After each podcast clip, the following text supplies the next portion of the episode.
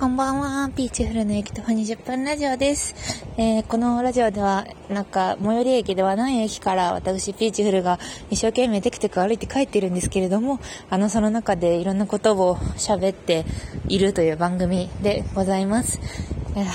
今日は木曜日ですね。私はね、木曜日あたりでちょっとエンジンが切れて、一旦飲みに行こうみたいなそういう時が多いんですけど、あの、まあ、昨日もなんかちょっと出張帰りに飲んでたんですけども、あの、今日もなんか、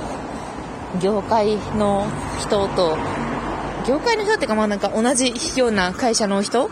と一緒になんか飲む機会があり、中華を食べてきました。もう夜も遅いのでね、今0時34分なんですけども、一生懸命歩いております。なので今日はちょっと緩やかな話をしようかなと思っています。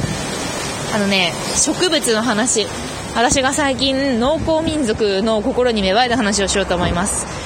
あのね、私、その結構不健康な生活を送っているという自覚はあって、でもね、不健康っていうのが、その自分の体の状態が不健康であるっていうのは、まあまあ不健康。でも、その人間固有のリズムっていうのがきっとあって、私多分夜型なんですよ。で、私のその素敵なリズムっていうのが、12時45分ぐらいに活動を開始するのが一番最適なリズムで、で、12時45分くらいに活動開始して、まあ、13時ちょいちょいから、まあ、仕事なり勉強なりを始めて、で、まあ、9時から10時くらいまで、まあなんか休み休みやるっていうのが一番なんか向いてるかなというふうに思うんですけど、社会ってそうはいかないじゃないですか。そう。なんか私、その浪人、浪人はしてない、浪人はしてないんですけど、あのー、高校3年生の時とかほぼ学校に行かなくてよくって、なぜならそのまあ授業の進度は、まあ授業はその履修終わっているし、で、大学受験のために、ちょっとまあ、みんな自習してくださいみたいな、まあそういう地域だったんですけど、その時が一番体調良くって、なので、あの、11時から12時ぐらいの間に起きて、で、1時ぐらいに勉強を始める。まあ、予備校に行ったりとか、そういう感じで勉強を始めて、で、まあ、9時10時、10時だけ？10時ぐらいに予備校の自習室が閉まるので、そこで勉強はしまいにするっていうペースが一番体調が良くって、もう全然なんか受験前なのに全く病んだりとかしなくって、あ、でも私これ合格するっしょみたいな感じで結構なんかふわふわふっていう感じで、ね、生活できたんですけど、でもなんかやっぱ社会で、なんか、でもなんかその月刊誌に行った時、出版社の月刊誌に行った時は、あれ午後に出社することが多くって、まあ、2時とか、高料期で、その朝まで原稿を書いたりとかしたら、もう一旦家に帰るとか、まあちょっとホテルとか、そういうなんかカプセルホテル的なところに泊まるとかして、もう一回出社し直して昼過ぎとか、まあその昼過ぎ出社が許容されていた時代もまあまああって、っていうところで、でも今は、今は割と午前中10時とかにね、出社しなきゃいけないんですけど、それで、まあ、こう、自分のこの巡り、バイオリズムの巡りとはちょっとやや違う生活をしてはいるんですが、しかしまあそれはなんか自然、それはアンナチュラル、自然ではないなと思っているんですけど、でもね、最近ね、自然に、自然に対してこう自分の心がこう寄せられているなっていうふうな自覚があって、まず異変が起こったのは3年前です。3年くらい前に、突然私はあの、花を描いたくなったんですよ。で、花屋で花を買って、で、こう、1週間くらいね、あの、こう、毎日水を変えて見てたんですよ。で、あ、なんか、何か心に巨来する何かがあると思って、で、こうなんかしばらく買ってたんですよ、花をね。それで、まあでも一人暮らしやし、そのもう一人暮らしでしかもなんかまあ、あの、自炊とかもあんまり好きじゃないから、あの、カラムーチョか水炊きかしか食べなかったような時に、家に花を飾っていたっていう時期があって、で、あれこれはってちょっとなんか、きっかけはあったんですけど、で、そこから、まあ、結婚を、結婚する前に同棲したのか、同棲を始めた時に、またこう、花を飾る習慣がまた復活して、で、そこから何かこう、ん？ん？あ、これはもう前よりもすごい波動があると思って、で、あの、木を買ったんですよ。観葉植物を買って、で、1週間に1回お花を変える生活をしていたら、なんか、あれ？あ、水を変えている。水をあげている。水を変えている。水をあげている。水を変え、水をあげ、あーみたいな、そういう高まりがあって、で、最近はと言いますと、植物、野菜を育て始めました。今、空豆が収穫時期を迎えて、もうあのね、空豆って知ってれば空豆の話していい？めっちゃ検索したから、あの空豆は、まず、その、発芽する部分を、ちょっと土の上に出しながら植えるんですよ。で、そこからパッと発芽して、で、まあ、間引くんですよね。まあ、一つだけ残して、で、その後は、70センチぐらいになったら、その先っぽを切って、あんまりそれ以上伸びないようにするんですよ。で、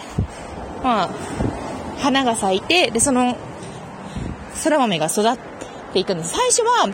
あの、空の方を向いて、空豆の由来なんですけど、空の方を向いて、こう、パッとね、あの、あれみたい、あの、ちょっと、生きり立った男性自身のように、空豆が空を向いているんですけれども、そこからだんだん、こう、シュシュシュシュシュシュンと、こう、元気を失って、というかまあ、重みで下を向いていって、重みで下を向いていった時点で、その豆が食べ放題になるんですよね。食べ放題じゃない、食べ頃になるんですよね。っていうその豆が、この冬に植えて、今、収穫できそうで、まあでも、そら豆と一緒に植えた株と、あとほうれん草は、全然育たなくて、育たなくて枯れ果てているんですけど、で、今は、その、枯れ果てた後にトマトと、あと、スナップエンドウを植えています。なんかね、水をあげている時に、こう、そこはかとない充実感があって、は今こうやって、ここの水に、あのね、水のあげ方としては、水を、こう、鉢にプランターがあるじゃないですか。プランターの中にジャバジャバジャバジャバジャバっと注いで、その下から、プランター、プランター、土、で、土を通して下に、あの、水が流れていく。で、水が流れていって、あ、これはしっかりと下まで水が到達しましたねっていうところが適切な水揚げポイントなんですよね。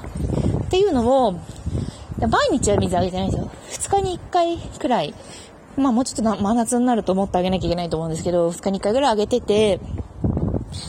なんかこう、いや、あのね、ビールを飲んだ時って、うわー、美味しいみたいな感じになるじゃないですか。あ、美味しいみたいな感じではないんですけど、でも、なんかこう、おへその裏から、もももももももみたいな、そういう喜びが、なんか土に水をあげていると、あるんですよね。で、農耕民族というか、まあすごいなんか、あの私ね、あんまりね、なんか浮気は男の本能だとか、なんか女は種をばらまきたい、女はなんか、身ごもりたいみたいな、強すのこう、身ごもって守りたいみたいな、そういうなんか本能的な言説は本当に嫌いなんですけど、でも、なんかこの水をやって、充実して、で、それを採集して食べることを楽しみにしてるみたいなやつって、結構なんか農耕民族的な気持ちをこう呼び起こされており、結構なんか、あの、オキシトシンとか出てそうな感じがする。そう、なんか、くつろぎホルモンみたいなやつが出てそうな感じがしますね。でもね、なんか、だからといって、こう、精神的に追い詰まった人に対して植木鉢を一つ買った方がいいよっていうのは、また早計なだと思っていて、で、例えば私がなんか20、3歳ぐらいの時とか、まあなんかすごい、あの、いいみたいな、なんか若いし、右も左もわからんし、もうなんか辛いみたいな時に、あの、鉢を、鉢植えを渡したとしても、多分日々の生活に、あの、疲れすぎていて、ちょっとなんか水をあげる暇がな、暇がなくって、で、枯らしたりとかすると思うんですよ。だから、そのなんか誰にでもその観葉植物を買えとは思わないんですけど、でも観葉植物をめでるような心境に今なんか、至っているというご報告でしたね。いや、ここ半年ぐらい本当にちゃんと、あの、観葉植物の湿度について考えて、うちの夫が割とちゃんと、あの、電子工作とかをして、私があまりにもその植物を可愛がっているから、その植物、観葉植物に対して、その、ソイルウェットっていうその、土の湿度、土の湿度がどれくらいあるかっていうのを常にモニタリングできる装置を開発してくれて、それが今なんかスマホからいつでもどれくらいの湿度なのかっていうのが分かるようになってて、で、それを、あの、職場とかから見て、あ、ソイルウェット、今78%ぐらいだね、みたいな。あ、もうちょっと下がってきたらお水あげようね、みたいな、そういう風に見るのが趣味です。なんかさ、そういう風に、私がその懸念していたこととして、あの結婚をしたりとか、彼氏ができたりとかして、落ち着いてつまらなくなるみたいな、そういう現実があるじゃないですか。で、落ち着いてつまらなくなってしまったあいつは、みたいな。なんか植物を育てることに喜びを見出すのは結構なんか落ち着いてしまった人の象徴的な感じはなきにしもあらずだなとは思っていて、なんか、でもね、そこに対しては、まだ意見は固まってないんですよね。そういうふうに、植物を育てたりとか、なんかあと、春菊を食べよくしたりとか、なんか背わた取ったり、あのね、エビのね、エビの背わたを取ったりとか、そういう心境になることって、外部的要因なのかななんかそう、そうね。そうね。いや、でもなんかす、だからなんか、その、結婚をしたからそうなったとか、そういう感じで言われたら、え、そんなんじゃねえし、みたいな感じで言いたくなる気持ちもあるんだけど、でもなんかそこに対してうまく切り分けができていないので、ただ私は最近ちょっとガーデニングが好きです。ガーデニングが好き、28歳 OL 既婚でございました。ではね。